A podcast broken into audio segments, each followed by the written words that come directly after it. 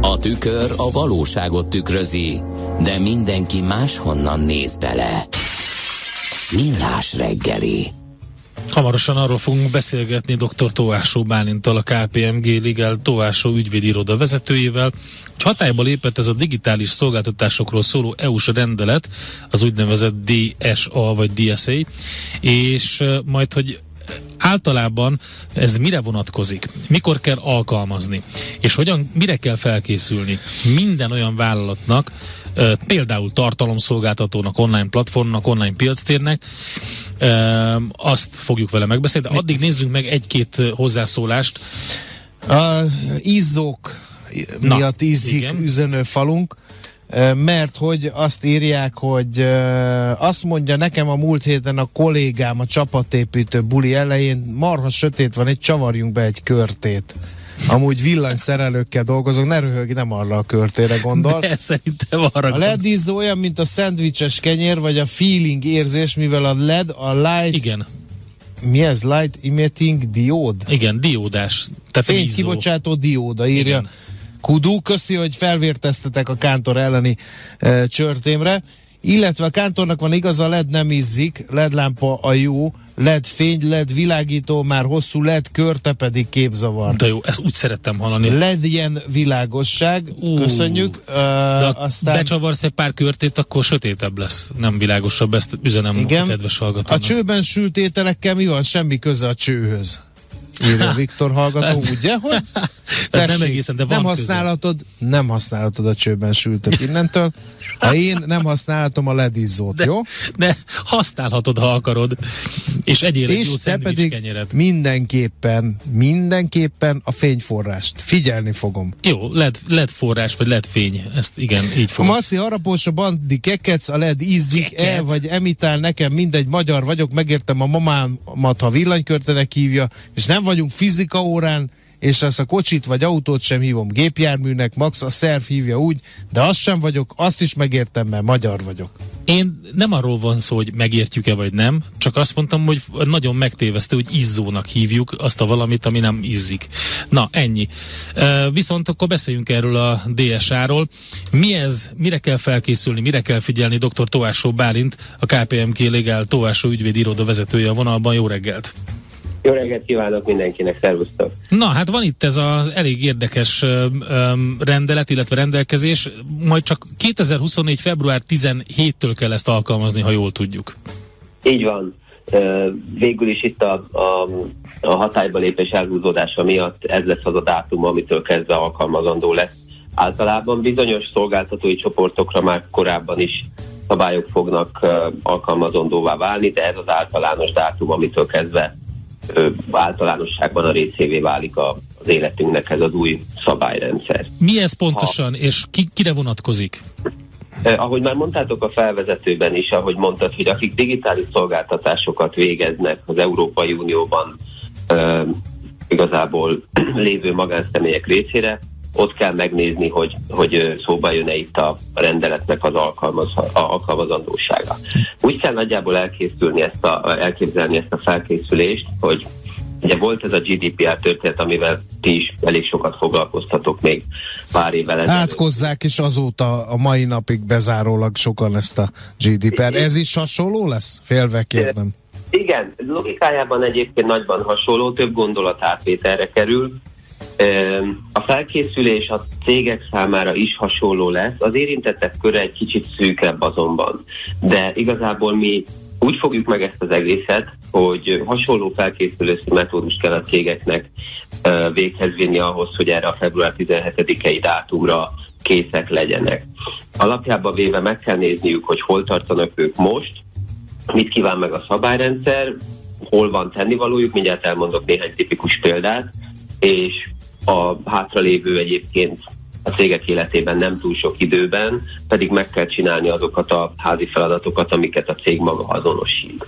A, az egész szabályozási logikája a DSA-nak úgy működik, két, pontosabban két dolgot szeretnék kiemelni ezzel kapcsolatban. Egyrészt a fő ö, gondolatsora a DSA-nak az, hogy a kisebb szolgáltatók számára lehetővé tegye a versenyt a nagyobb szolgáltatókkal szemben.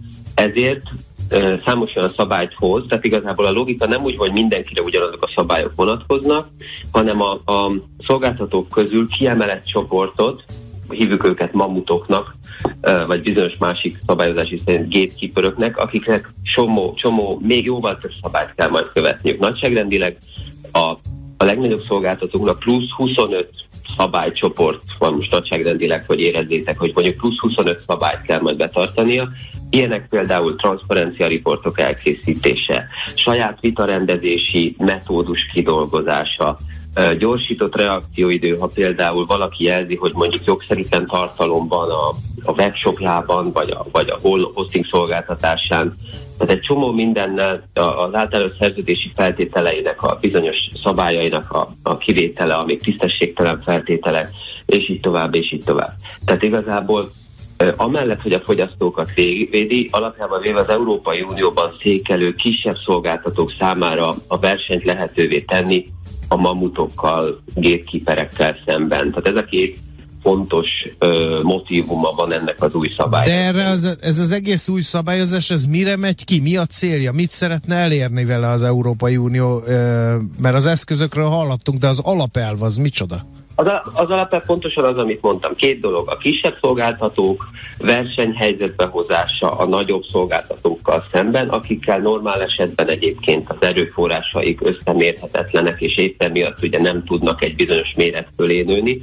A másik pedig a fogyasztók számára egy, egy kiegyensúlyozottabb és egyébként gyorsabb szabályozási környezet, azaz, hogyha mondjuk jogellenes tartalomban akkor gyorsabban lekerüljenek ezek a bizonyos szolgáltatók honlapjáról.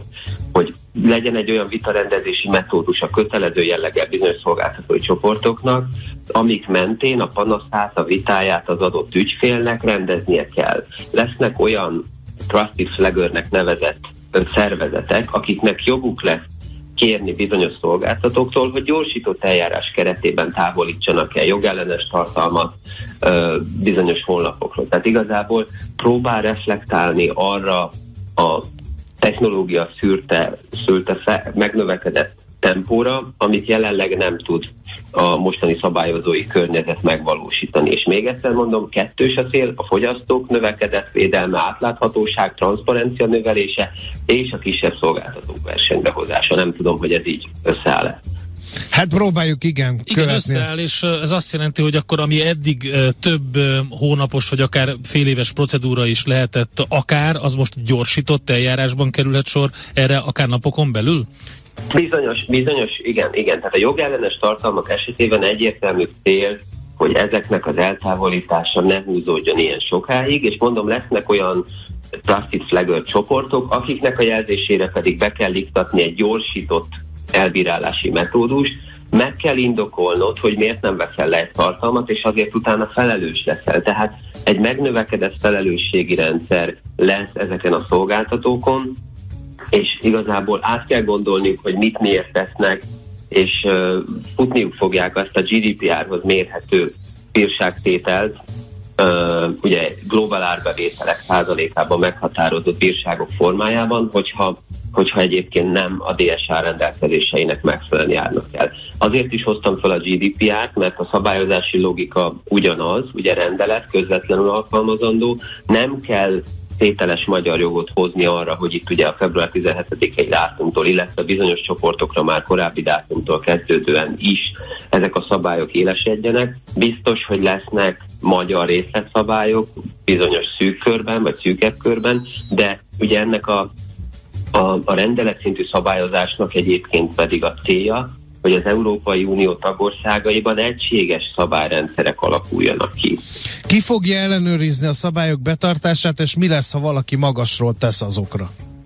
Hát ugye, ahogy mondtam, nagyon komoly bírságok, tehát ugye a globális árbevétel 2-4-6 százalékában meghatározott bírságtétellel fenyegetett ö, bírságok fognak jönni ugye a GDPR esetében is talán emlékeztek ezekre a százalékokra globális árbevételben, ugye visszakötök a GDPR egy mondat erejéig, és egyébként pedig nemzeti hatóságokat jelölnek ki az Európai Unió tagországaiban, Magyarországon az NMH jelölték ki erre a célra, illetve említettem ezeket a mamut platformokat, ugye ezek elsősorban jelenleg ugye amerikai hátterű nagy mamut szolgáltatók, tehát, tehát nem a magyar uh, legnagyobb tartalomszolgáltatókat kell uh, alapul venni, hanem a Google-t, a Facebookot, meg, meg az Amazon-t, meg ezeket, a, a szokásos tetszik.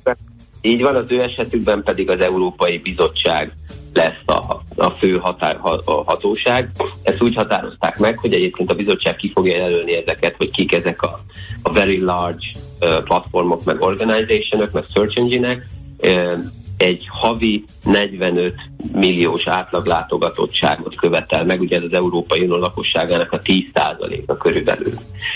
Ezekre fogja azt mondani, hogy ezek egy külön csoportot alkotnak, és velük ugye említettem ezt a nagyjából 25 szabálycsoportot fogják betartatni, és ez nagyon részletes, nagyon szertágazó, nagyon új feladatokat fog keletkeztetni ezeknek a cégeknek. Egészen olyan dolgokat előír ez a szabályrendszer, hogy például compliance részlegnek kell külön felállnia, ha még esetleg nem létezne egy ilyen ö, szervezeten belül. Amit mondtam, hogy szeretnék egy mondat erejéig visszakötni a GDPR-ra, az az ugye, hogy volt ez a gondolatsor, hogy egységes legyen az Európai Unióban a szabályozás, ezért a rendeleti szint, de ha valaki egy kicsit megnézi a GDPR-nak a bírságtételeit országról országra, biztos láttatok ti is, hogy mondjuk Írországban, Franciaországban, Németországban teljesen más, jóval nagyobb bírságtételeket szabnak ki, mint például Magyarországon. Tehát ilyen értelemben a szabályrendszer egyforma, de a bírságolás még várat, várat arra, hogy, hogy egységes ö, igazából büntetési tételek alakuljanak ki bizonyos ö, igazából jogszabálysértő adatkezelések kapcsán. Ugye Magyarországon pár milliós a, a legnagyobb bírság, Írországban, Franciaországban, Németországban több millió eurós büntetési tételek is vannak, tehát nem összemérhető egyelőre a, a, igazából a bírságok alkalmazásának a gyakorlata. Ezt is egyébként van egy board, akinek elvileg kéne ezt koordinálnia, de ez még várat magára, hogy kiforja magát. Hát ez még talán jó is így, mert nem ugyanaz a, liga szerintem egy magyar piac, meg egy, meg egy ír, ír piac, vagy akár... De igen, csak tudod, vagy... azért lehetnek egy kis piacon is olyan meghatározó szereplők, akik meg, Lehet, ha valamit csinálnak, ez annak arányosan van, de majd meglátjuk. Gondolj el például egy kereskedelmi tévé egy műsorában valamilyen uh-huh. csúnyasság megjelenik, az milyen hatású lehet.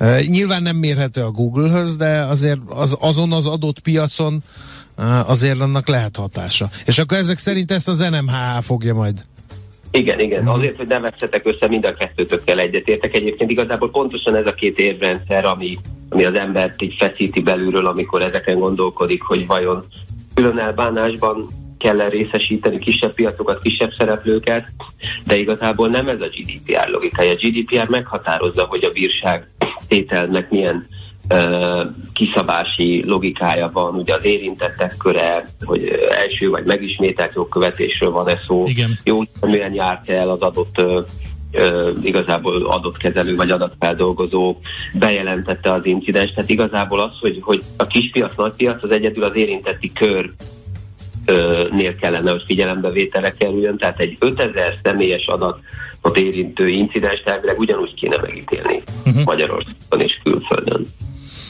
Hát jó, van még Mikor indul ez? Idő. 2024 februárjában, ugye ez, ez a pontos? Általánosságban igen, bizonyos szabályok már korábban alkalmazandóak lesznek, illetve a bizottság közben ki fogja ezeket a mamutokat jelölni, ezeket a very large, ez a VLO, PVL uh-huh. és a search engine-eket a verőlhetővel. Na hát akkor a ma reggeli hétindító meetingekbe szerintem csempészük be a tartalomszolgáltató cégeknél ezt a kis kifejezést, legalább kezdjünk el balátkozni a DSA-val. Igen, igen, igazából ez a legfontosabb, hogy elkezdjük felvenni a fonalat, ez a szabályrendszer jön, és ez egyébként egy komoly változást fog hozni, ezért is használtam a GDPR analógiát, ami elég komoly felbojdulást okozott szintén. Jó, köszönjük szépen a tájékoztatást! Köszönjük, sziasztok, sziasztok! Dr. Tóásó Bálintal a KPMG Legál Tóásó ügyvédi iroda vezetőjével beszélgettünk. Ezt tudtad? A Millás reggelit nem csak hallgatni, nézni is lehet. millásreggeli.hu Benne vagyunk a tévében.